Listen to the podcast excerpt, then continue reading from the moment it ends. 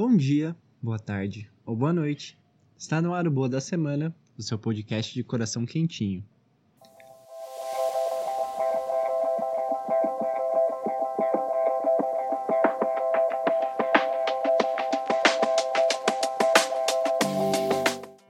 Hoje vamos ter uma entrevista aqui no nosso humilde podcast.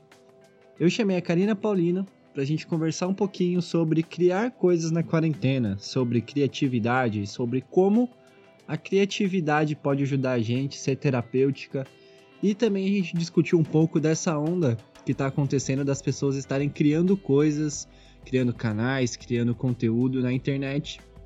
E o papo acabou fluindo e a gente acabou falando de vida, de trabalho, de produtividade e de algumas questões que tocam a gente nesse momento e em todos os outros também da nossa vida. Vem, continua que o papo tá super legal e bora pra ele então, né? Sem perder tempo.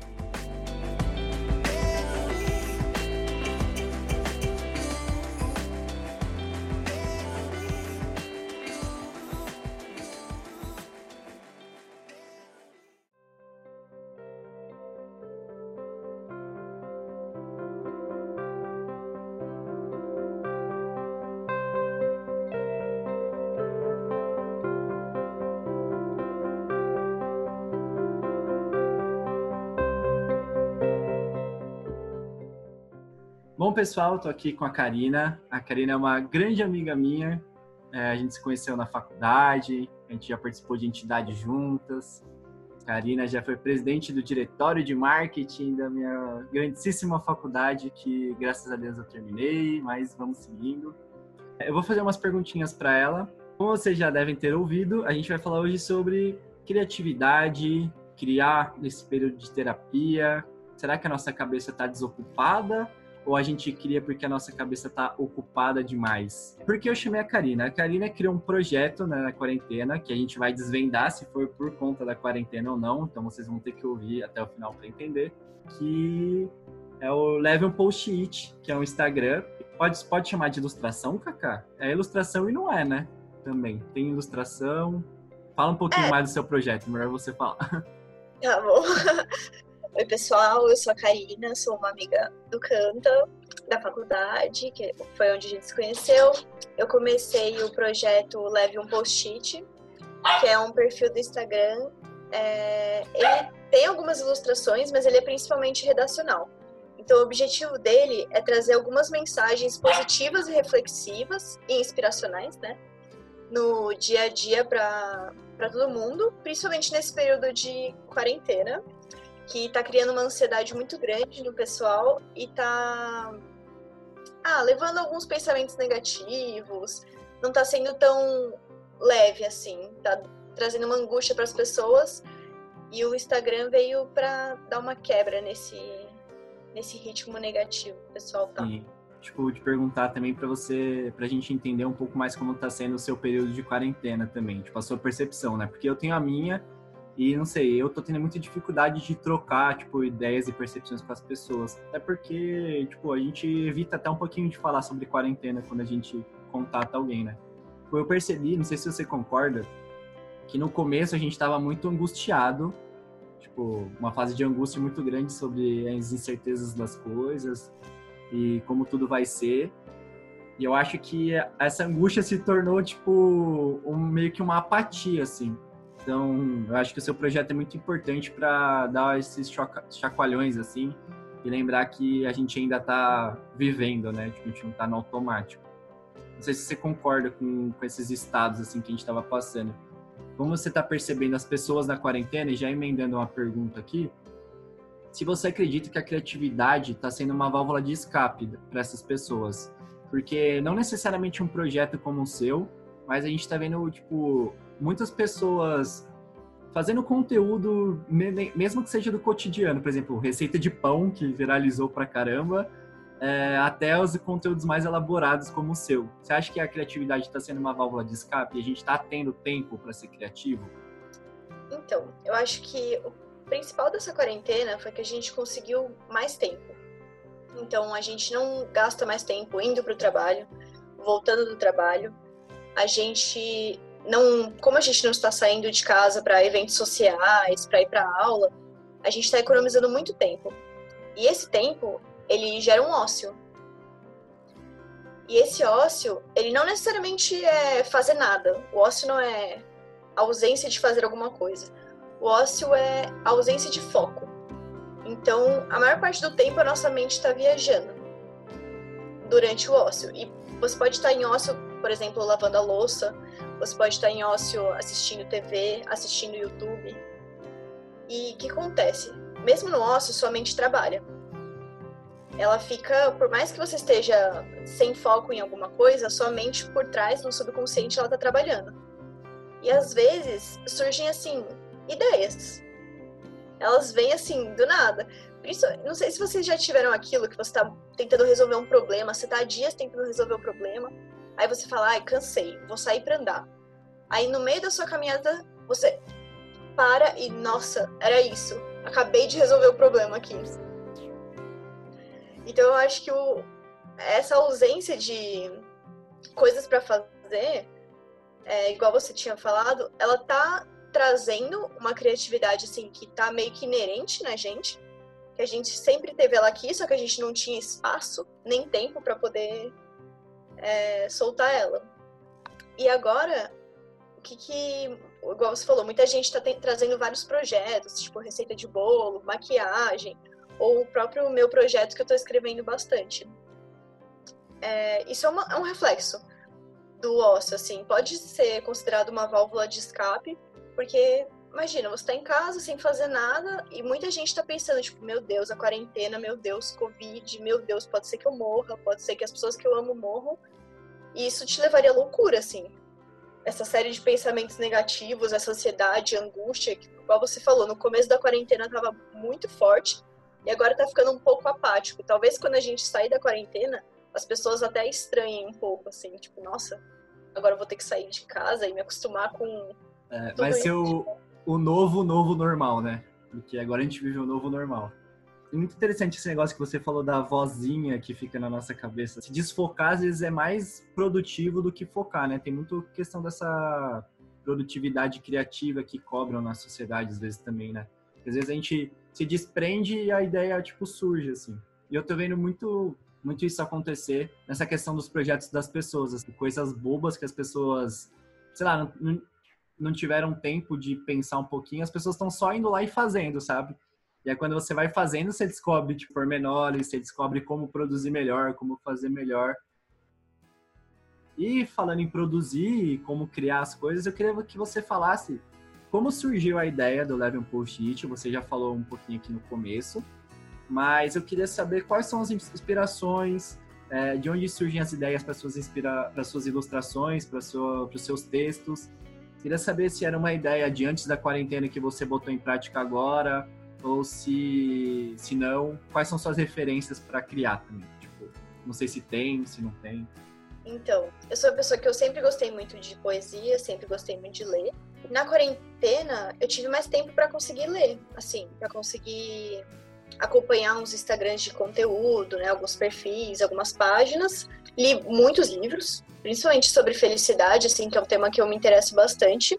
Assim, eu já tinha escrito poesia há muito tempo atrás, assim, na minha vida. Eu fazia para o jornalzinho da escola, sabe? No ensino fundamental. Uhum. Escrevia poesia.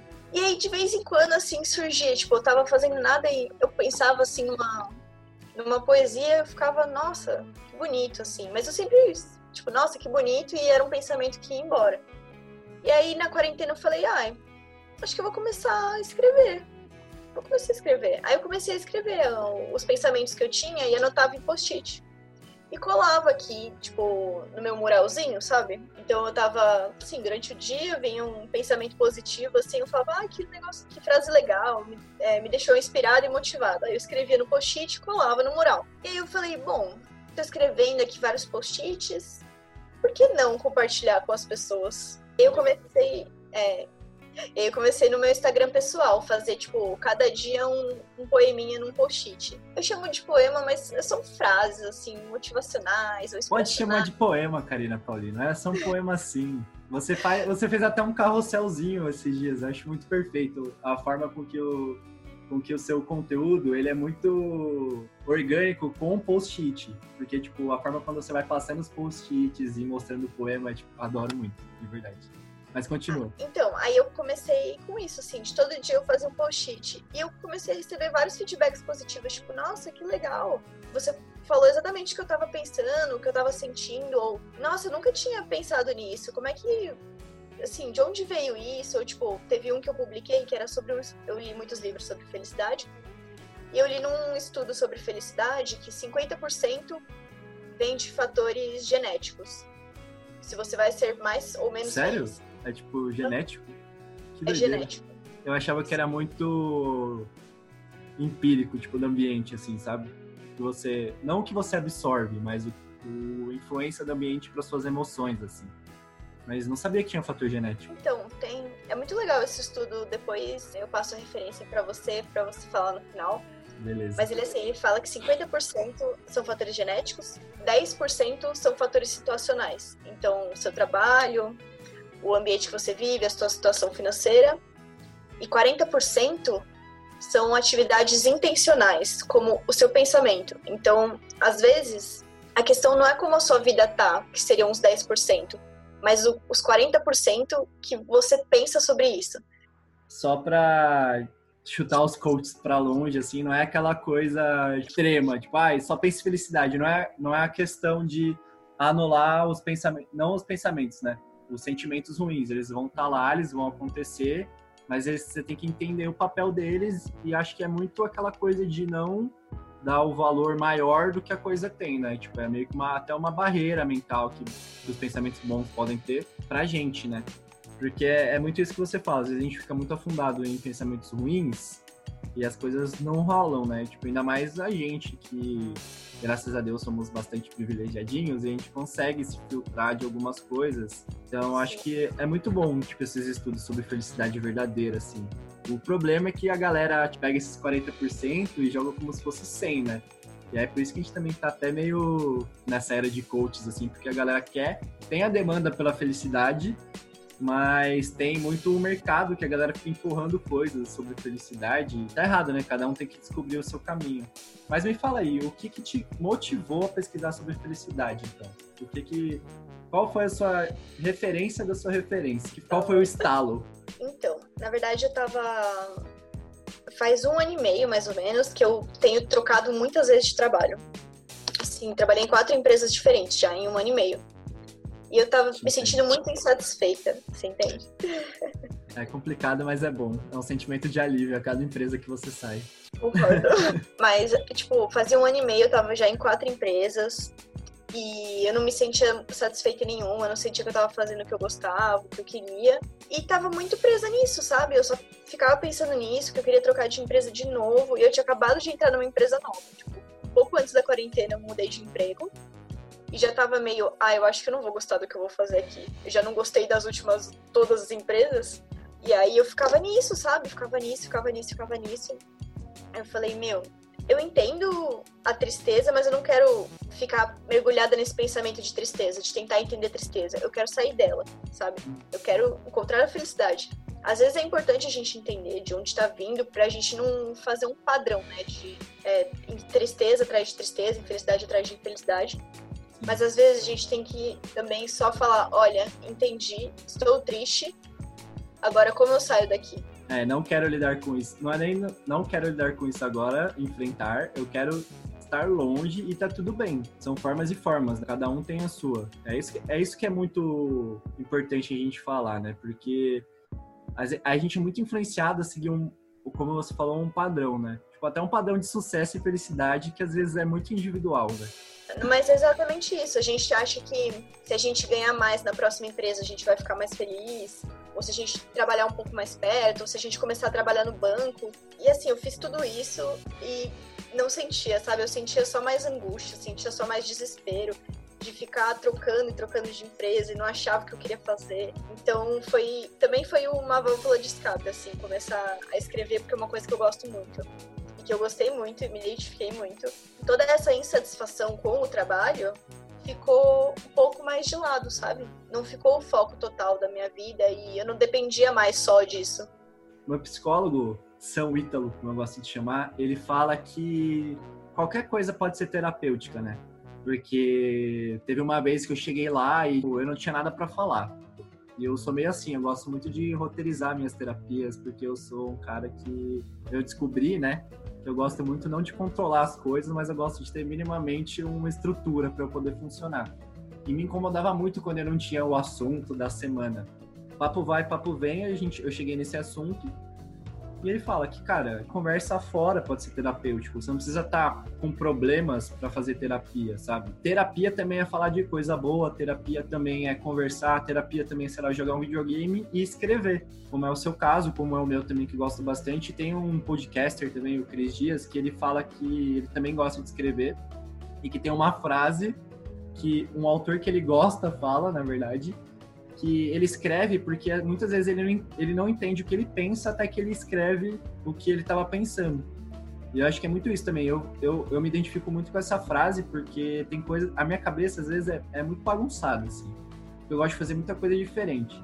E a escrita me, me obriga a focar no que eu estou fazendo e a colocar os sentimentos ali, sabe? Eu não sei se com você é assim também o processo de escrita, mas funciona muito para mim. Tipo, não, eu concordo totalmente. Para mim é bem isso, assim, minha cabeça ela fica Aí eu vou, escrevo e fica, nossa, tá muito mais claro agora que eu tava pensando. Continuando um pouquinho dessa análise aí, que a gente tava meio que fazendo uma autoanálise aqui, eu queria que você falasse um pouquinho o que o seu projeto fez com que você descobrisse em você. Claro que o seu projeto também é muito uma finalidade de vários acontecimentos também, né, que te impulsionaram a escrever mas o que fazendo o Level Post-it você descobriu em você, assim, tipo, algo que você não sabia, tipo, não, não tem muito a ver com qualidades, assim. É mais algo que você percebeu em você que antes você não percebia depois que começou o projeto. Tá, eu vou, eu vou falar de dois momentos. Um pouquinho tá antes de começar o projeto e um pouquinho depois de começar. Então, um pouquinho antes, é, sobre toda essa pesquisa sobre felicidade que eu fiz, todos os livros que eu li, os estudos que eu vi, eles faziam a gente pensar bastante o que te fazia feliz quando você era criança. Que dizem que a criança é plenamente feliz, né? Ela faz as coisas sempre buscando a felicidade. Aí Tem os as amarras já... da sociedade.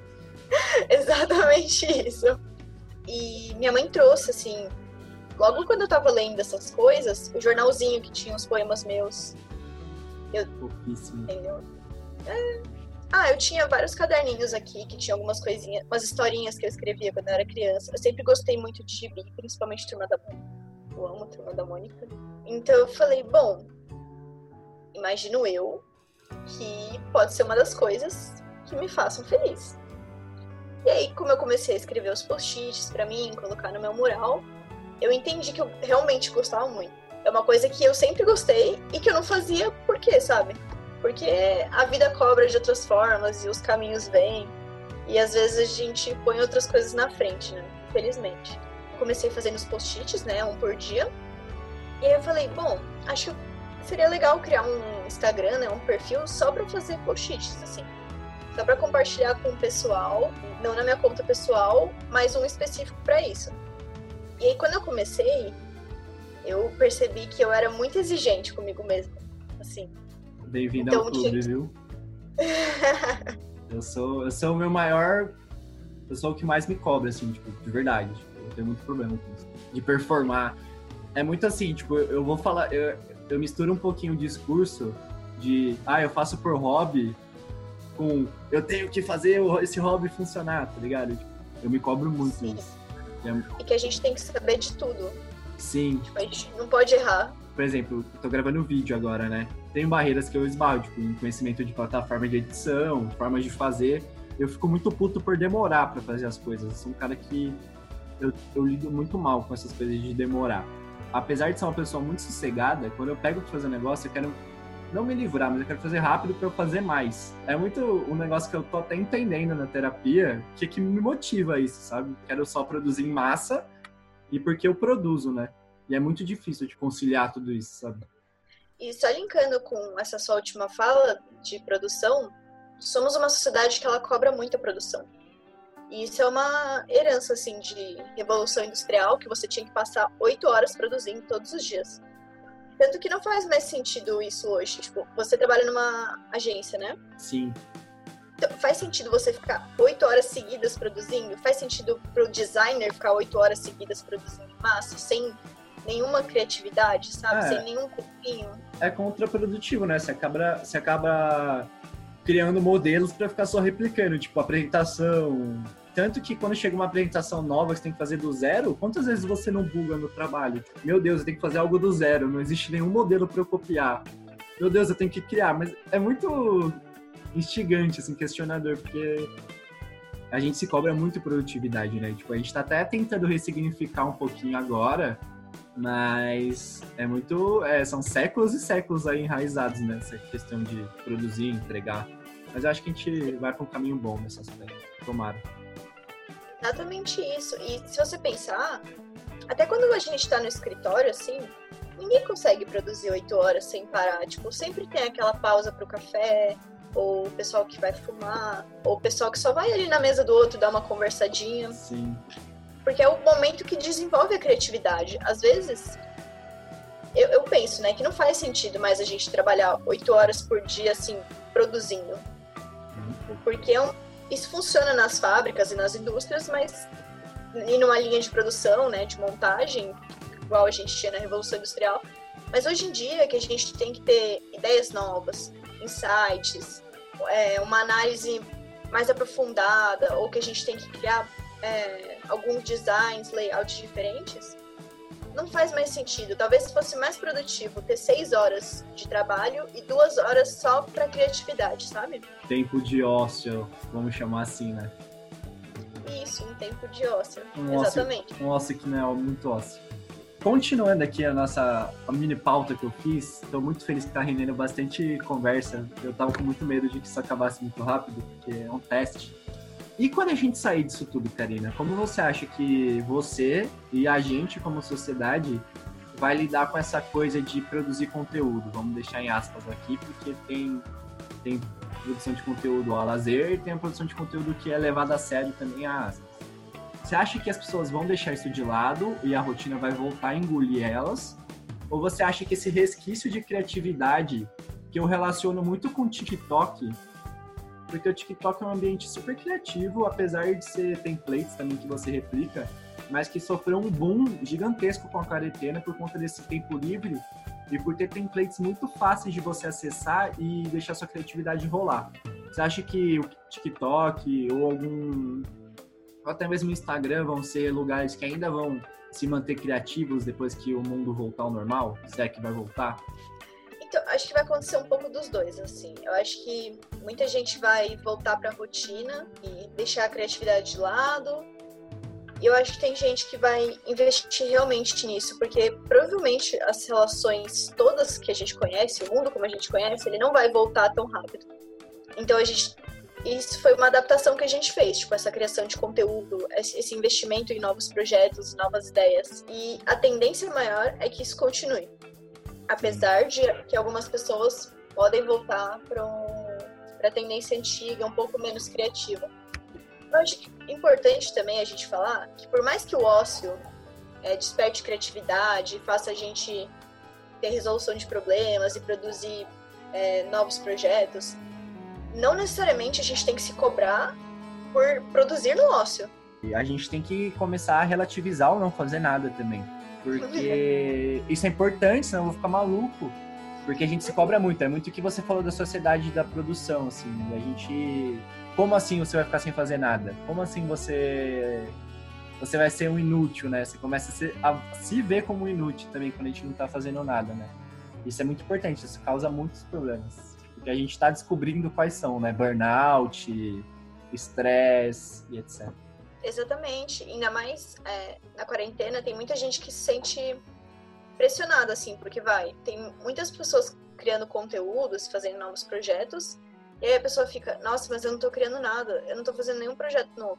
E ela começa a ficar assim, louca, se cobrando, pressionando, achando que ela é a culpada de tudo e não é assim. Às vezes a gente tem que seguir o fluxo da vida. Não sei se vocês já ouviram falar da autora Louise Ray. Ela tem um livro que chama Você Pode Curar Sua Vida. E ela fala isso, às vezes a gente tem que seguir o fluxo da vida. E às vezes o fluxo da vida vai te trazer um projeto novo ou uma ideia nova para você investir. E às vezes é só seguir o fluxo e tá tudo bem. Sim. Acho que também tem muito a ver com o que a gente acha da vida, assim, muita questão sobre expectativas. Às vezes a gente acha que a nossa vida vai ser tipo uma linha ascendente super reta, assim, daqueles gráficos de equação de primeiro grau. E às vezes não, né? Às vezes a gente tá aqui, às vezes a gente cai, aí a gente vai se manter na média, depois vai descer mais um pouquinho, mas depois vai subir muito, se manter na média. Não tem linearidade na vida, né? Esse que é o grande barato e ao mesmo tempo o grande motivo de desgraçamento mental nessa jossa, né? E eu acho que a produção de conteúdo das pessoas vem muito, de algumas pessoas, de descobrir o que realmente quer fazer. Foi um jeito de colocar, tipo, gostos e desejos e interesses em forma de conteúdo para meio que assimilar o que gosta a um conteúdo e fazer isso nas redes sociais. Tipo, quem gosta de maquiagem, quem gosta de escrever como você, quem gosta de jogar que nem eu. São muitas formas da gente se conectar com o que a gente gosta, sabe? E esse negócio que você falou de se conectar com o que a gente gostava e com o que a gente era na infância é muito verdadeiro também. É algo que até é estudado pra caramba, né, pro psicólogo e tal. Pra gente fechar, já que você falou dos livros aqui, né? Queria que você deixasse aí três livros que te marcaram, foram importantes para você, não só nesse período de quarentena, mas na vida, assim. Três livros que você levaria para uma ilha deserta, assim, para ler. Ai, meu Deus. Tem muitos livros. Faça suas escolhas, Karina Paulina. Olha, eu acho que esse do Você Pode Curar Sua Vida, da Louise Ray, que eu citei, é muito bom. Tem um que chama Projeto Felicidade, que é da Gretchen Rubin, que eu recomendei até pro Canta Gesso antes de fazer esse podcast.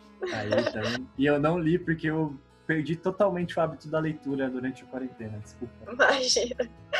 E mais um que chama A Ciência da Felicidade, Luiz Gazili. Beleza. Por que eles? Por quê? Olha, antes de começar a quarentena, e até no começo da quarentena, eu tava me sentindo muito mal, muito ansiosa, muito angustiada e muito me cobrando pra ser feliz, ou tipo, nossa, mas você tem tudo, você tem um trabalho, você ganha bem, você tem uma casa, você tem uma família, tipo, por que, que você não tá feliz, sabe? E aí eu, esses livros me mostraram que, tipo, tá tudo bem a gente não tá feliz sempre. Tá tudo bem a gente procurar ser mais feliz. E tá tudo bem a gente refletir sobre a felicidade também. Bom, pra gente fechar, deixei seu recadinho final. Se você quiser falar um pouquinho mais do seu projeto, deixar o Instagram pra galera seguir, é o seu momento de brilhar aqui no voo da semana. Tá bom. É... Então, eu queria só trazer mais uma informação, assim, que tem alguns estudos bem recentes que eles mostram que as redes sociais têm causado alguns impactos negativos né, na vida dos usuários. Então, tem aumentado a propensão das pessoas de ter depressão, tem causado uma infelicidade e tristeza grande. Eu acho que esses conteúdos próprios que a gente vem fazendo, tanto o Cantagês, quanto eu, quanto os nossos amigos, quanto outras pessoas, é, isso é um jeito de proporcionar felicidade dentro das redes sociais, tanto para elas próprias, quanto para as outras pessoas também. Então, as redes sociais não são só para gente gastar tempo fuçando a vida do outro, ou curtindo foto de famoso, ou essas coisas todas, sabe? Porque às vezes você abre o Instagram e vê que tá todo mundo feliz e você não tá feliz, e você fica, nossa, o que, que tem de errado comigo, sabe? Tá todo mundo feliz e só eu não tô? E não, não é verdade. Se você refletir bem, se você ouvir, pesquisar conteúdos e você ouvir outras pessoas e o conteúdo que elas produzem, você vai ver que tá tudo bem. Ninguém é feliz o tempo todo, igual parece, e tem muita coisa boa para aprender por aí. E agora vou falar um pouquinho assim do meu projeto. Me sigam, tá, gente? Arroba leve um post-it no Instagram. Eu espero que vocês tenham momentos de alegria diários que mudem todo o dia de vocês de uma forma muito positiva. Apoie o seu produtor de conteúdo local, porque dá um trabalho do caramba fazer as coisas. Incentivem, curtam, não precisa nem assistir às vezes, mas só de você eh, compartilhar vai chegar em alguém que tem um interesse e vai ser muito bom para essa pessoa. Mesmo que seja um likezinho ali, já faz muito, muita diferença, tá? A gente não recebe, a gente faz isso porque a gente é muito feliz fazendo e a gente quer fazer outras pessoas felizes também. É isso. Kaká, muito obrigado. Não deixem de comentar aqui depois no, no feed. Eu vou deixar, vou fazer os posts da Kaká no Instagram também, dos livros. É, vou compartilhar o Level Post-it nos stories do Boa da Semana também, nos meus. Então sigam a Karina, sigam esse projeto incrível. Muito obrigado a você que ouviu até aqui. Boa da Semana é um projeto que visa falar sobre coisas boas durante a semana. É um projeto que vive mudando, mas que agora acho que encontrou seu formato de entrevistas para continuar. É, eu sou Gabriel Cantagesso, me sigam nas redes sociais também, gcantagesso no Instagram. E sigam o Instagram do Boa da Semana também. Um beijo, fiquem com Deus e fiquem em casa. Fui!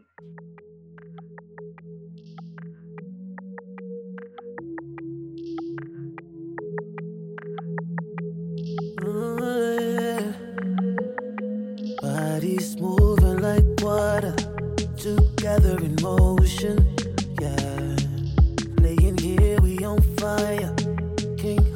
Control it now.